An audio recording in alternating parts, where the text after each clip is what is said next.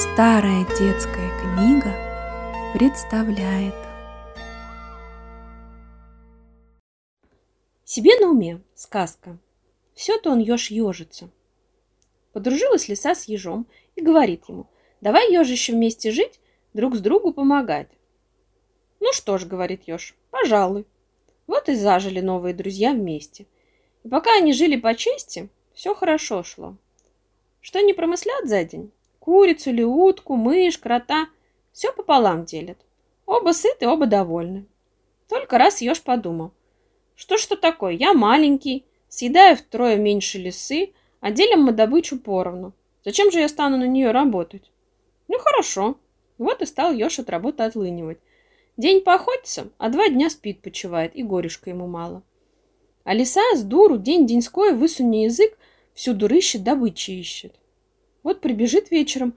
Ну, еж, подавай, что наловил. А еж все ежится. Еж все куксится. Да что, милая, ничего не раздобыл. Все мне не здоровилось. Дай-ка закусить. Так день за днем и пошло. Смекнула лиса, что дело неладно выходит.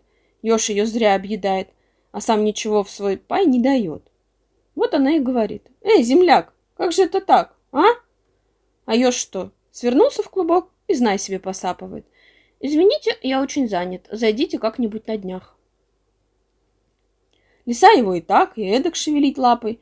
Брешет на него. Ничего с ежом не поделаешь. А нарушить слово своего нельзя. Этого в лесах у зверей не водится. Уговорились, и шабаш дело. Вот и корми дармоеда. А он тебя же за твое добро высмеивает. Брехала, брехала лиса как-то на ежа, а тут все отнекивался.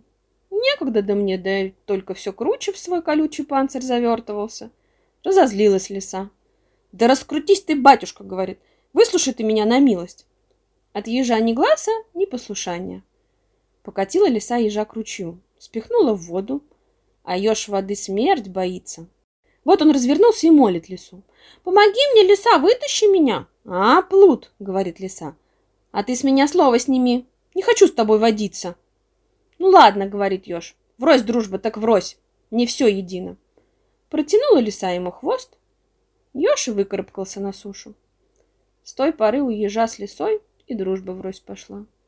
И обоим только хуже стало.